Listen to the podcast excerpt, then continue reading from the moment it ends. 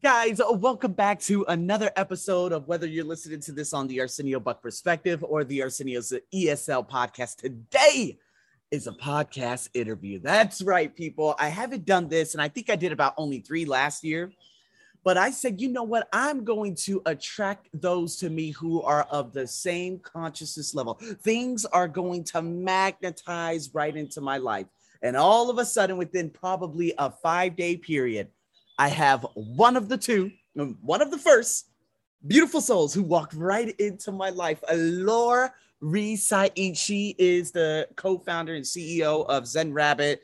She is a coach and among so many other things that she's going to explain. And we're going to speak about her journey. The title of this podcast is going to be Fuck Being Fine. And this is the whole centerpiece of what we're going to be talking about right here today. So, Lori, thank you so much for coming on to the podcast. I am so excited to be here. I love your energy. And I feel the same way about attracting the right people into my mm-hmm. space. Right, right. Because sometimes, and to be honest with you, Lori, sometimes we like to impose our will into different people's groups. Remember the last time we got on a chat, you know, you know, having your own table, but some of us we always like to join other people's tables because we have that sense of belonging rather than creating our own.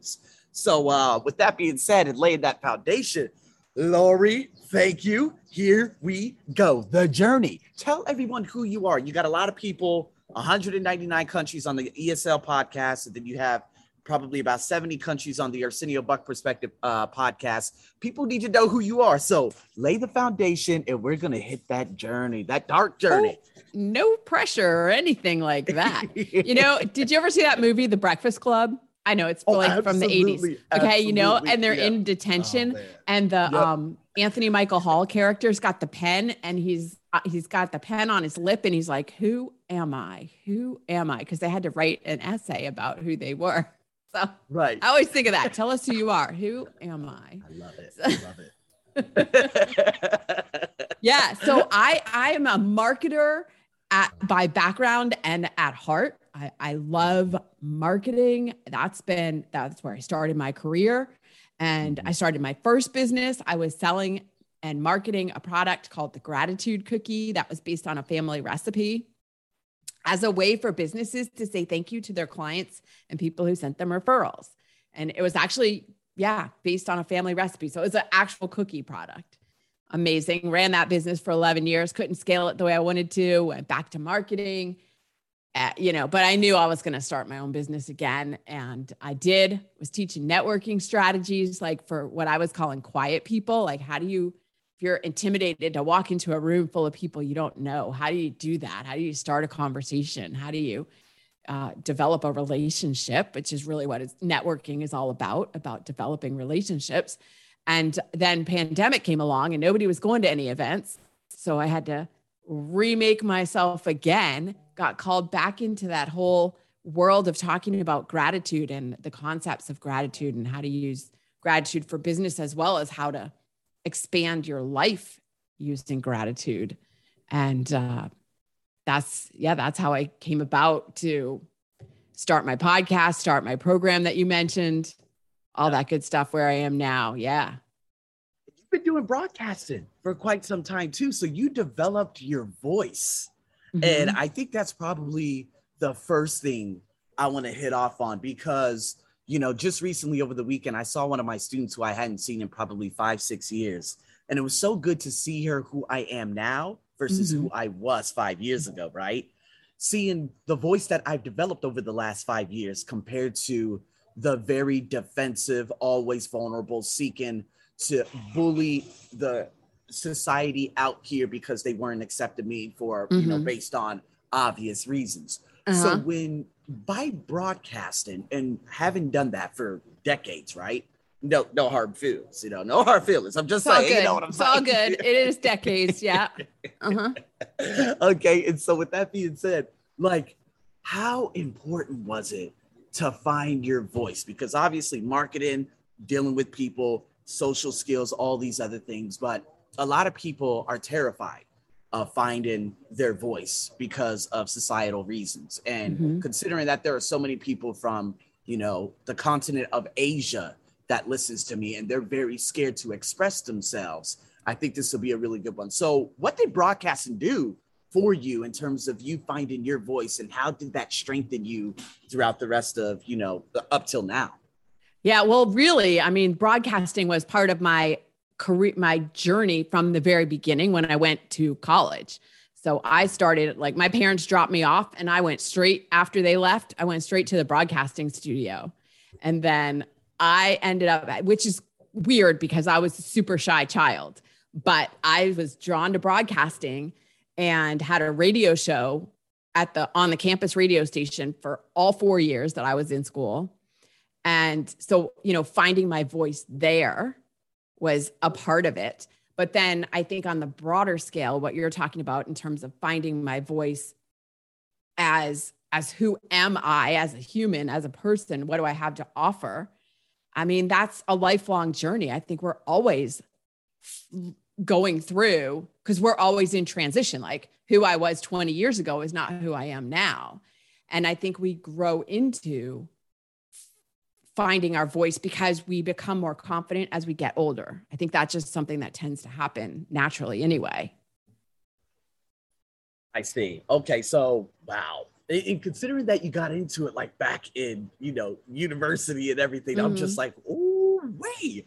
Um, so one of the pivotal stages, especially of my life, is you know, it's so funny, Lori to explain this from a perspective where I was just completely broke and broken back at the end of 2015.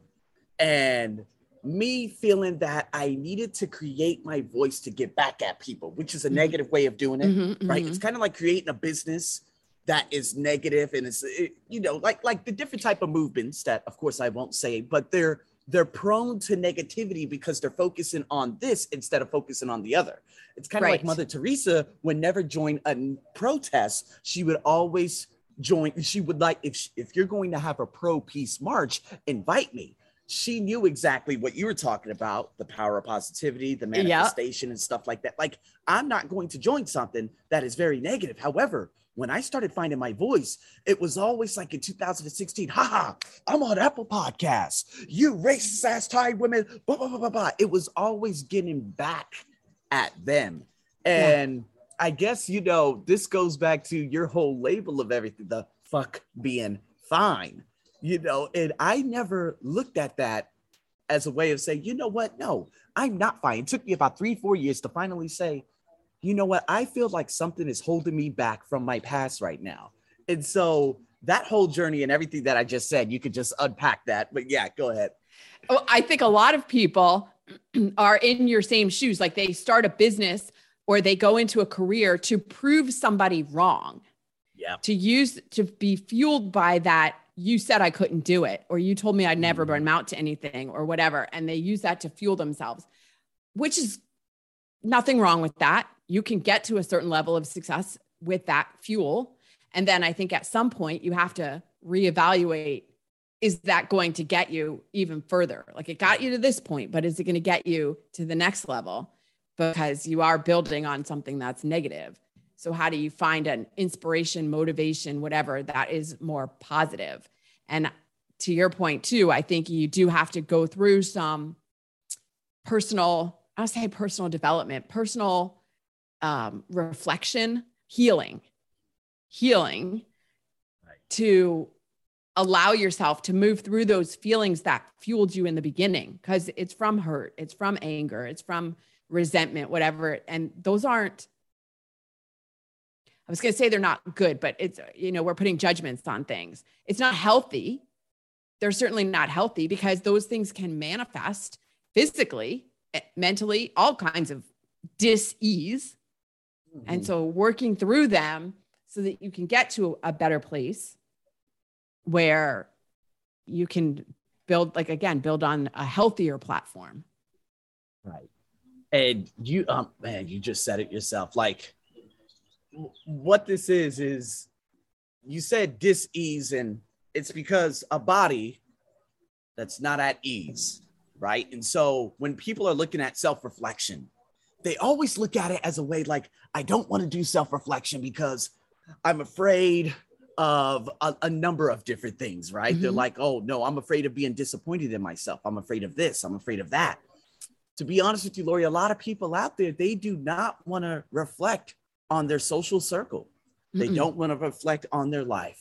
They don't want to reflect on the, you know, you know, the things that are happening, like the 10, what is it, the 10 pillars. We're talking maybe your mission, okay, your finances, okay, your learning, okay, this, okay, that they don't want to reflect on it because they're terrified of reflecting on it. And so I still remember we had that chat. We had that chat. If we're gonna we're gonna have to go that way, but we had that chat. Okay. And you said, you said you I, I can't remember. Quote me if I you know you could uh, rephrase me if I'm wrong, but you were obviously you you had been in a marriage for decades. Yep. Okay. Need to reemphasize again. And one time you said, you know what? What are we doing? Like it was a moment. It wasn't like a healing moment, but it was a reflective moment where you said, What are we doing? As much as I appreciate you and love you, it just feels like we're no longer growing. I don't know. I don't know. Quote me if I'm wrong, but this is the whole fuck being fine journey when it all began, I believe. And Yeah. then you said, you know what? I'm going to just uh-uh. Let's let this one go. And it's crazy. I don't know. There are uh, it- it- it's amazing how you had that and say, "Oh my god, I'm going to cancel this and I'm going to go about another journey." It's the craziest thing in the world, but a lot of people are like, "Whoa, so okay, yeah, go ahead, Lori, talk about that." it wasn't exactly a moment like I was Oh. struck by lightning and it was like, boom, I got to get out of here. it was a series of events and reflections. Mhm. And, you know, it started with closing that business. I said the gratitude cookies and I ran it for 11 years, couldn't scale it the way I wanted to. I, I, so I went to shut it down in 2014. And at the same time, around that same time, my mom was diagnosed with an acute form of leukemia and passed away six weeks later.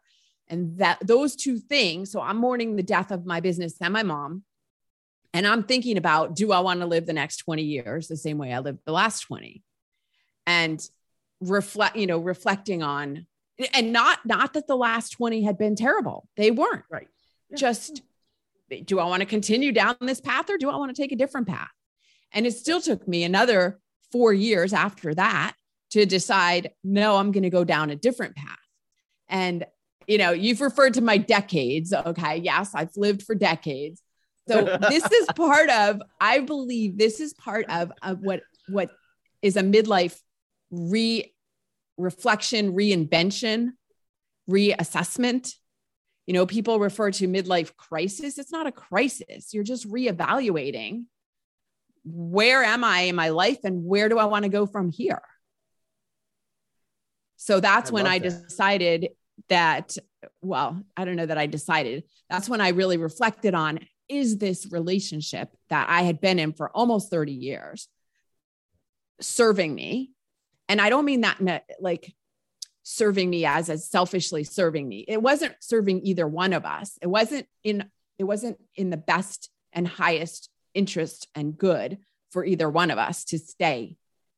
Because as he actually said this, and I've reflected on this a lot too, in order for us to stay together, we would have had to sacrifice too much of who we were as individuals to make the relationship work. And that's not fair to anybody. Okay, hold on. You you spitting that fire now. Here we go. Okay, wait, wait, wait. So you had to sacrifice too much of who you were to like okay, so relationships, let's just say it's a whole 100%. Mhm. But you felt like you were sacrificing or not being who you were. And then what do you mean by that? I think that's very, very interesting because I think a lot of people are in relationships exactly like that. Right. So to qualify, there's a difference between compromising on whether you're going to have, you know, pizza or um, Italian, you know, pizza or Chinese food for dinner, or whether you're going to go on vacation to Hawaii or Alaska. Like that's different than Right. actually you make compromises for each other for a Yeah. relationship to work. That's different than compromising who you are at your core, at your being. So I'm much more uh, like a, more of a risk taker. I'm more of an entrepreneur. And I want to be out there doing doing more, doing bigger. He was a, he's a little bit older than I am, and so he was more focused on how do I get through these next few years to get to retirement and go do like the next thing. And I'm like thinking, I'm never retiring because entrepreneurs don't. We just go to the next thing. What's the next thing? What's the next thing? And so, like that kind of the just the way we looked at life. And I don't want to say we had different values. We did have some of the values were different, some of them were the same. I mean, that's why we got together in the first place. We, we had a lot in common. There was a lot of commonality and love. And then our paths just diverged. Wow. Um, this is for a lot of people out there. This could be your social circle too. Yes. You might have an internal nudge or a tug of war that's kind of pulling you this way, you know, and society is telling you to do this, your social circle is telling you to do this, your parents are telling you to do this, but it doesn't align with your values. Mm-hmm. It doesn't align with who you are. You're compromising. This is exactly what Lori just said compromising who you are. Italian, my other half, she loves Japanese. I'd be like, okay, well, I'll get some tonkatsu. No, no, no offense to my Japanese. I love you guys so much. You guys are the best. Uh, I love Japanese, but eating it all the time. I'm an Italian guy. Mm-hmm. So those are little compromises that Lori was talking about. But compromising who you are as an individual. This is the big deciding factor. So what does that mean? Now, let's look at a social circle from five years ago, six years ago, even when I was younger there were a couple of people in my life that kept saying, Hey, you should go back to university. Hey, you should go back to university. Hey, you should go back to university. And I'm just like, But what's university going to do for me? What does university have to offer me? Mm-hmm. Okay, university failed me. no, I'm just saying, like, why would you want me to go back to pursue this and go after a master's and all these other things when no, no, no I'm not compromising who I am for the sake of you. Now, going back to the discussion I just had with my student, oh, this is very heart wrenching, Lori. You know, my student, her parents are, they have no faith in their child. Mm. She's 26 now. When I met her, she was like 19, 20. At the end of high school, this particular girl, her parents were like, oh my God, we're so worried that you're going to end up becoming homeless and die. I'm like, hold on, say that again. That you're gonna be you're gonna end up becoming homeless and die. First of all, you're the motherfucking parents. So there's no way that you are going to become homeless because you are the fucking parents and you're going to have to take care of her. Like they had no faith in her whatsoever. The same thing they were saying at the end of high school, they're saying at the end of university. Oh, if you don't pass pharmacy, uh, we're scared that you're going to end up becoming homeless and you're not going to get a job. You're not going to get a salary. They're so money centered and salary based. They're not they are from an industrial age mindset rather than a knowledge based mindset, such as what me and you are. Right. There's no such thing as retirement. And so, yeah. are you going to stop conforming and think outside the box and be willing to be judged, you know, versus, you know, living other people's lives and making everyone happy when they're just not happy at all? That's really difficult because you want, I think we're somewhat wired to we want other people to be happy. We we don't want to cause them discomfort. Right. And at the end they are I'm guessing her parents are that way because they want to protect her. They want her to be safe. They want to do what is in her best interest. They're doing what they believe, they're saying what they believe is right for her. But when it comes back to us as individuals, only we know what is right. It doesn't matter what your social circle is telling you. And that should be upgraded at least every five years. You should be looking at your social circle going, these people I'm surrounding myself with, again, are they serving my best and highest good? And not in a, like, again, it's not a servant thing, but am I hanging out with the right people to get where I want to go? They could be great people. And I've heard tons of stories of people, you know, their high school friends, great people, but not uh they're not motivating them in the way that they you know that you can't talk about the same things they're just not at the same level there and nothing wrong right. with that but they're not where you right. are so evaluating your social circle but the only one who knows what's right for you is you and this is why it's so important to get quiet take that time to get quiet and go in whether it's, you know, meditation, which is my thing, my jam all the time, talking about meditation and gratitude, or, you know, gardening, sailing, wherever you can go to clear your mind and just get quiet with yourself and hear that your own inner voice. That's the voice that you need to listen to. All those other voices don't count for anything. Right. That's eh, pivotal because if we look at that again, considering that there are so many voices in our heads that aren't even ours. Mm-hmm. She said selling, hiking. My student, she started crocheting. There you go. Also, she says she hates pharmacy school. I know there are a lot of Asians, and I gotta focus on, uh, on Asia because Asian culture, obviously, Japan, Japanese culture, Korean culture. I know so many of you follow me. So many of you listen to me. The number one, the number two on my podcast, on my ESL. Listen to me closely. Your parents are saying you need to become a doctor because that's based. That's the fat the family values, Mhm. right? And I had another student who was like, "Oh, I'm gonna do logistics." I'm like, "Do you like it? Fuck no."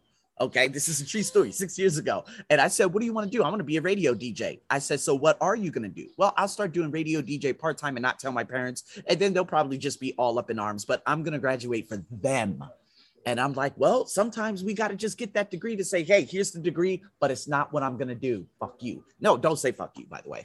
But I'm just saying, Not to your parents. not to your parents. Don't say that to your parents. But you know, Lori, have you ever had that resistance, whether it be in society, family, friends, where, like me, I wanted to travel. First time I booked a ticket to Australia, my family said, "What the hell you go to Australia for? Man, what's a, what type of bullshit is this? Man, this is a bunch of bullshit and all this ridiculousness." I said, "This is my motherfucking journey. This is my journey. You kiss my black ass, my brown ass, okay?" and so what ended up happening was it changed my life forever. It was my journey, but at the expense that I no longer speak to my family. Mm. So when it comes to you, when it came to your decision making throughout your life, when you had to navigate those fear storms and you're like, oh man, if I do this, it's going to jeopardize these relationships or it's going to jeopardize this or that. It's like the catastrophizer. Like, Mhm. how do you go about doing that? Because it's a, it's another one of those big stories, you know? Right. Right. Right. And this is why the three pillars of my program that you mentioned, the Fuck Being Fine program, the three pillars called Trilogy for Success it's gratitude, connections, and the third one is courage because you need to have and you need to find that courage to do the thing that you know you need to do, even though it's so, so uncomfortable because you know you're going to be disappointing somebody.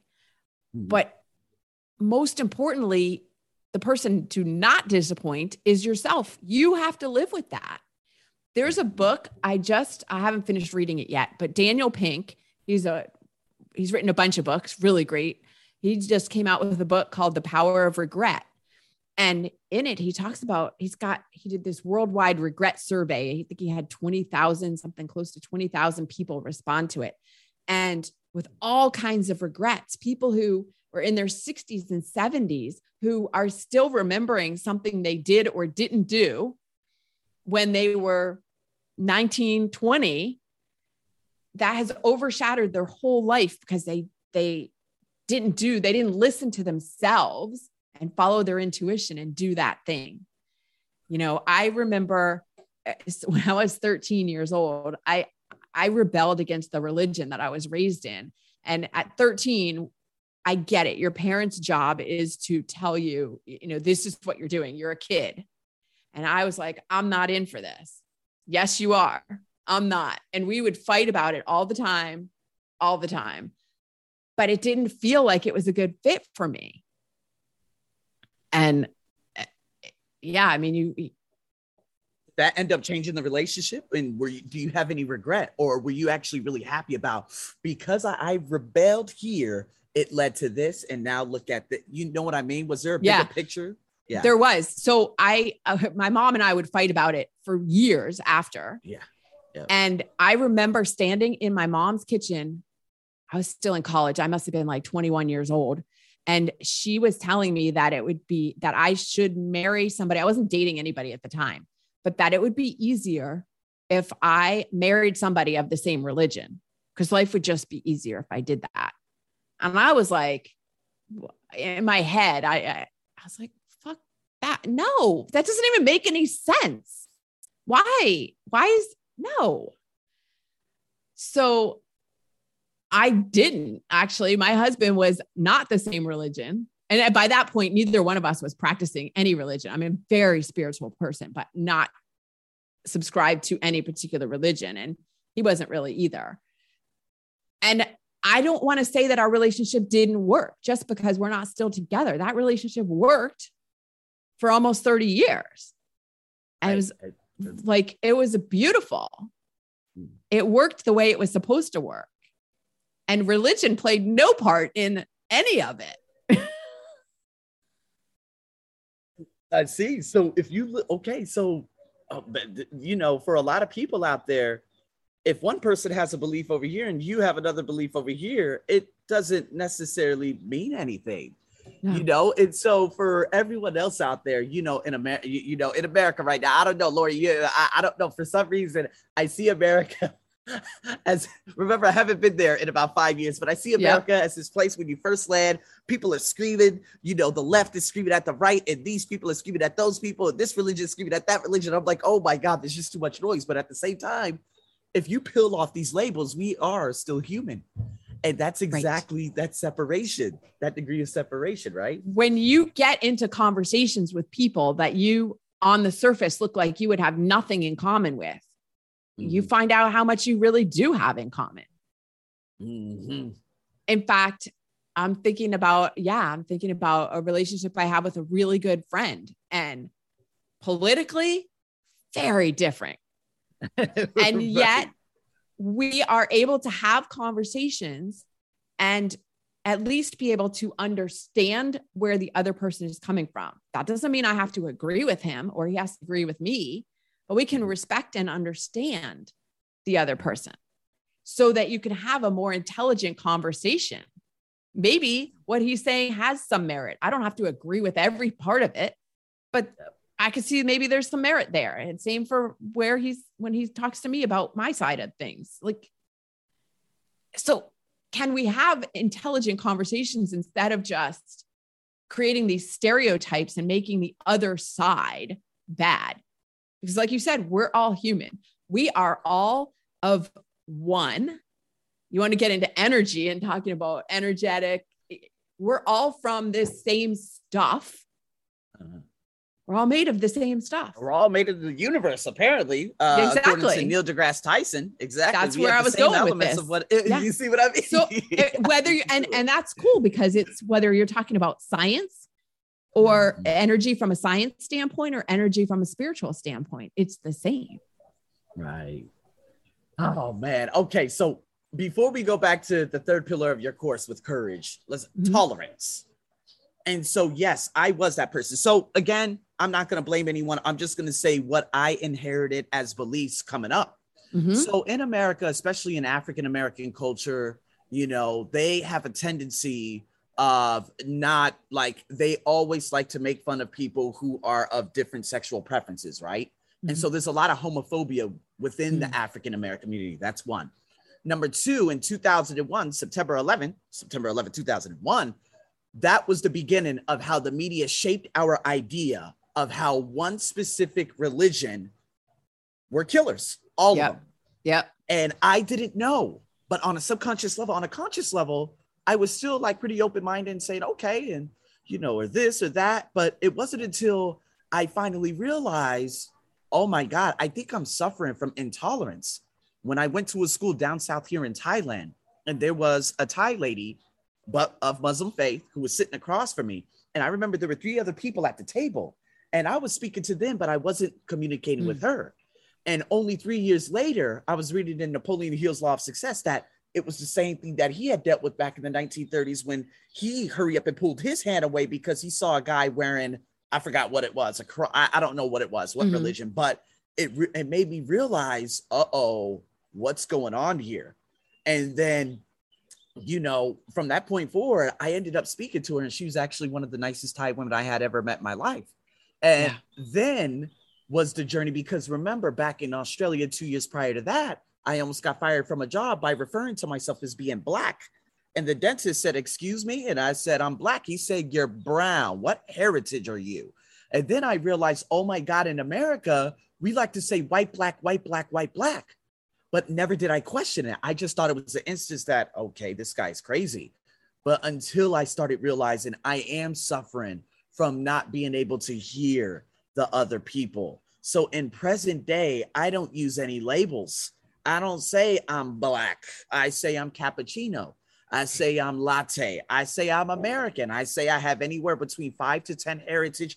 I don't know what they are, but maybe I look good. you know what I'm saying? And so, you know, I'm keeping it. And so that's what I'm saying. Like, but other people, they like to categorize. And I heard this in one of the courses that I actually teach. These stereotypes can really destroy our outlook on life. So that's that's one of the things that I had to overcome with intolerance, you know? Absolutely. We don't even realize, like you said, we don't even realize that we have these prejudices, these views, these beliefs. They're yeah. so deeply ingrained, and we typically never even question them. So you're not even aware that you're eh, portraying, that you're you're exhibiting these behaviors. They just they're just part of who you are. And so until you get some level of awareness you can't change it.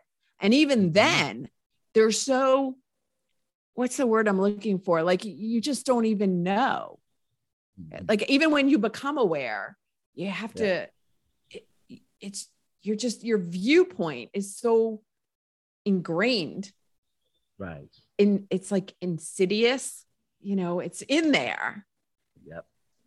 Which is why it's so challenging to overcome all of these prejudices right. in every culture, in every society. You know, how do we mm-hmm. fix this? Well, it's not just a matter of, okay, now I'm aware, now I can do better. That's part of it.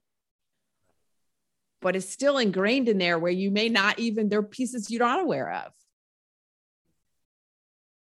And, and, and, and you know, just to top that off, and this is why empathy is a big one, right? Mm-hmm. And this is what you said before I went on my whole intolerance spiel, because I realized that I am more of an uh, a empathist. I'm gonna call myself an empathist because six years ago, and I think I I'm not sure if I had told you this in our previous talk, but normally, if let's say Thai women, right, when they would walk past me, and in present day too they see me and they hurry up and look away until they pass me hmm. that could be anything that could be mm-hmm. anything mm-hmm. right back then they would hold their nose hmm. They would clutch their purse and move it to their other side when they saw me i felt like i was always directly responsible for their ignorance for their upcoming for their upbringing for everything who they are mm-hmm. it wasn't until yvette rose author south african author and transformation coach she said but you're not responsible and this was the beginning of that 2020 journey of me saying, oh, so in present day, do Thai women still do that? Not all of them, but when it does happen, how do I react? They look wry. I'm like, well, that has nothing to do with me. I do wish her the best. Mm-hmm. I have empathy for her. I feel bad. I don't feel bad for her. I don't have pity. I really hope that she finds the healing that she needs. You yeah. know what I mean? That's a whole yeah. nother way of self awareness. Right you said it doesn't happen all that much anymore. Mm. Is that because I'm I'm gonna guess, I'm gonna take a wild guess, and there's no you don't know for sure, but you mm. changed who you are. So mm-hmm. the world around you changed. Preach. Preach. Wayne Dyer was the one who said, when you change what you look at, the things you look at change. Something like that. I think if this and to even say that, do I still have racially influenced things that happened to me as they did six years ago? No. Why? I think because I've changed. Now, obviously, having another half and me not giving a damn anymore, that's probably the biggest thing. But at the same time, like, did I change as an individual? Did my consciousness uh, consciousness level rise over the last two years? Do I feel like a victim or a victor now? Do I think everything my entire outlook on life has changed over the last X amount of months, years, and stuff like that. Absolutely. And so I guess the biggest lesson here that we're unpacking for everyone and all the listeners are once you begin the process and the journey of change, your world begins to change around you. Is that right? That's exactly right. You can't change anyone else. You can only yeah. change yourself. You can only work on yourself. However, once you start working on yourself, your vibration changes. There it is. Everything around you changes. So the people who are around you will change, but not mm-hmm. because you're making them or you're changing. So they're changing in re- reaction or response to you. And they may change in a way that means they leave your life. Right. Oh, I love it. Or they may change and become more accepting. So I had a guest on my podcast and she and her husband had been married for a very long time and they had grown apart and they were on the path to breaking up. But she went and did some work and development on herself. And she stopped complaining and criticizing about him and all the things he was doing. And she actually used gratitude instead.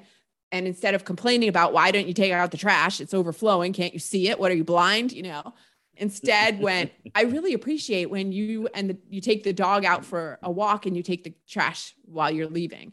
Or she just wouldn't say anything and she would just not let it bother her. And their relationship started healing and they are better than ever now because she changed how she was showing up in the relationship how she was showing up in not just in the relationship in her life Yep. And it changed their relationship. He didn't go to counseling, he didn't do any of the work. She changed and he changed in response. I'm telling you, you know, I was just listening to our favorite person in the world yesterday morning, Brendon Burchard.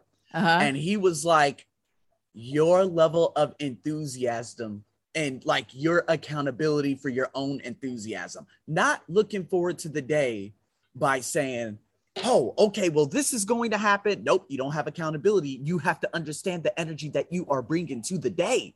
Mm-hmm. See, she understand that the energy that she was bringing to the relationship. And yes. then she finally said, you know what? What energy? How can I one up this relationship by changing the way I look at things? Mm-hmm. And just like that, everything changed. This could be for anyone who has a friendship, a relationship, or this or that. If you feel like a you're job. always predis- mm-hmm. a job, a job. like your career, your whole everything could change. It this applies to everything, like you said.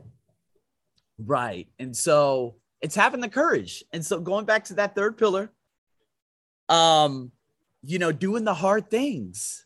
Yes. And I'm, I'm to quote it is that t- tell me about d- doing that, doing the hard things. And obviously, for everyone listening, if you guys, I'm to put all her links, please the the uh, her Instagram, everything is going to be in the description, and obviously with you know, little sneak peeks and stuff like that, I'll be posting on IG and tagging her. But nonetheless, Lori, tell me about the hard things because Brendon Burchard was talking about it just recently, and he was like, "What's that one hard thing or those two hard things you need to do every morning? Do them."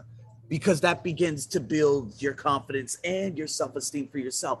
Like, when did you do you commit to that? And doing those hard things, maybe it was hard for you at the beginning, but now it's easier now. So tell me about that process. I, it's always hard in the beginning. well, maybe not always. Okay. I don't right. I say always, but it's mm. often hard in the beginning. And then it becomes easier because, like anything, when you practice it, things get easier. Playing the piano is hard in the beginning because you don't know mm. what you're doing. The more you practice, the more your mom makes you practice. Well, you know, I have no experience with that. No, I do. Uh, the more your mom makes you practice, the better you become. Right. For me, again, going back to meditation, that was, I knew, I knew the benefits. I learned how to meditate when I was 10 years old. My mom took my brother and me to a meditation course. So I learned that when I was 10. And then I used it for maybe a year consistently. And then I didn't use it for another 30 years. And, but not consistently, getting back into it. I knew all the benefits. You could look it up online and find out almost all the major high performing business leaders in the world and highest performing athletes. They all practice meditation.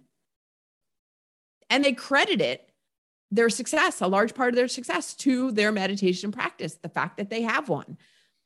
Still, it's it can be difficult to get into doing it consistently. And then once you do, it becomes easier. Now I'm at the point where I really feels uncomfortable if I don't meditate in the morning. My whole day is kind of off. Leaving the house, it's almost like you didn't brush your teeth, you know? it be- right. and it becomes easier just like any habit it's you're mm-hmm. developing habits right like what new habits do you need to develop now that will maximize maximize your output probably in the next year two years or yeah. sometimes you know we're so bored at life and, and we're just like okay what new habits can i develop to bring more of that joy see you're controlling you it's not external circumstances right right you're controlling exactly what you bring to the day every single day, you know? And so yeah. those little things, like, you know, uh, like last year, I knew everything was shut down because we had the big, it was like an eight month shutdown out here, right? Mm-hmm. Delta was just surging, COVID, all that craziness. And so what ended up happening was I was like, what little hard thing can I do every day in the morning? So I bought weights. I bought the, you know, the treadmill. It was blazing hot during the summer months. I'm pouring sweat and I just, I attached myself to that love and that journey. Being a runner for my entire life since 2004 when I did track and field and a little bit in college and stuff like that. I love the pain of sprinting down the street with nothing left and people looking at me like a goddamn god. Okay, do you get what I'm saying? That is what I attach. My, I love that type of physical pain because I know I mentally grow. That's why I did the Tough Mudder race back in 2015 and Spartan races over the next three to four oh, wow. years. You know. It's, giving you props for that because that's yeah, that is hard. I, that, that is horrible. hard. Yeah. And you have to either enjoy the journey. I hear that all, you know, I got it. Enjoy the journey. I personally would like to have a superpower of teleportation so I can skip the journey and just get to the thing. Nonetheless, you uh-huh. have to enjoy the journey like you do, that the process, the journey, or you have to be so motivated to get to the end result. So I'm thinking like my friend Tracy tells me she hates working out. She hates being in the weight room. I actually love it, but she doesn't like it. However, she likes the end result. She wants the end result of what her body looks like when she does it. So she will continue to go do it because she wants that end result. So either way, I think you're better off enjoying the process because the end result is can be fleeting. Uh, you know, mm-hmm. being at the summit of the mountain there's so mm-hmm. much more time spent on the actual trek up the mountain than the time right. standing there. So you're better off enjoying the journey. However, yep. either one will produce results. And that's exactly what Inky Johnson said. He said, just think about it, Lori. NFL, imagine being a bottom dweller of the league. Imagine mm-hmm. being at, let's say, the Jacksonville Jaguars. You're going nowhere. You're going nowhere. You already know going into the season, okay, we're going to get maybe two wins this year out of 16 games. Are you still motivated to put your body through the through mm. the grind and grow as an right. individual, as a leader, as a, as so many other things knowing that the end result is not to fucking come.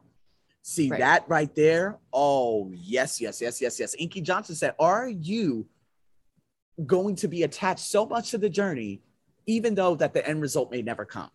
Mm-hmm. You know, and just like, you know, Mount Everest, all those climbers and the K2 and all these other mountains, will you be attached to that summit of 1,000, 2,000, 3,000, 4,000? When you get to 6,000 and then it ends up becoming the death zone, you have an X amount of time to get up and down before you die. Are you going to be attached so much to that journey to the point where hey, you know what? If I do die, I'm dying throughout this journey. And when I get to the top of the mountain, I can only stay for probably about five minutes because there are hundreds of maybe other climbers down there who are trying to get to the top.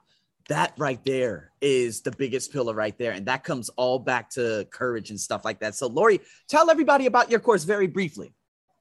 Well, yeah, the the fuck being fine is private client, private client course or and I'm just starting. I don't know when you're going to air this, but it I'm just starting the first group program of it, mm-hmm. small group, so 10 people. And then I also present it at, at with companies that can bring me in and have me share it with their team.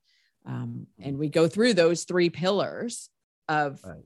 gratitude, connection. And when I talk about connection, I'm talking about connection with others, as well right. as most importantly, that connection with yourself. And that's where that meditation piece ties into it. And then the right. courage, you know, you have the gratitude, you have the connection, you know what you need to do. Now let's build, let's, let's pull out the courage to do it and to take that, that step. Awesome. And the community, and I love it. It sounds like a community. So uh, obviously, with you having that group around you, you have other people and like-minded individuals who are on that same path. Right. To you know, uh, you know, that's the cool thing about goals. doing Absolutely. a group is you get to interact with other people and learn from them as well, and they can learn from you, and it's it is a great interaction. Awesome. All right. And so, whew, Wow. With that being said, so much that we talked about. Lori, what are the biggest key takeaways, whether it be what we spoke about today, some things throughout your life, things that have happened over the past few years, whatever it may be? What are the biggest key the key takeaways of those those you know the pillars? And you know uh, how how can people make it practical? You know, in regards to those three pillars, what's that practicality behind it? When you were talking about that journey, the thing I wanted to say about it was it's when you're on that journey, it's you're focused on a goal, you're focused on the summit, of course.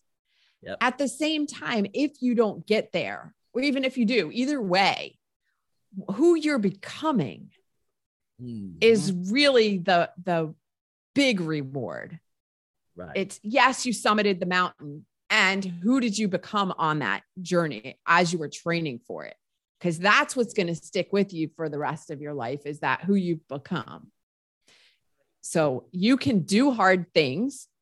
It, you you said you will or, being fine, but being fine. Things. You can do hard things.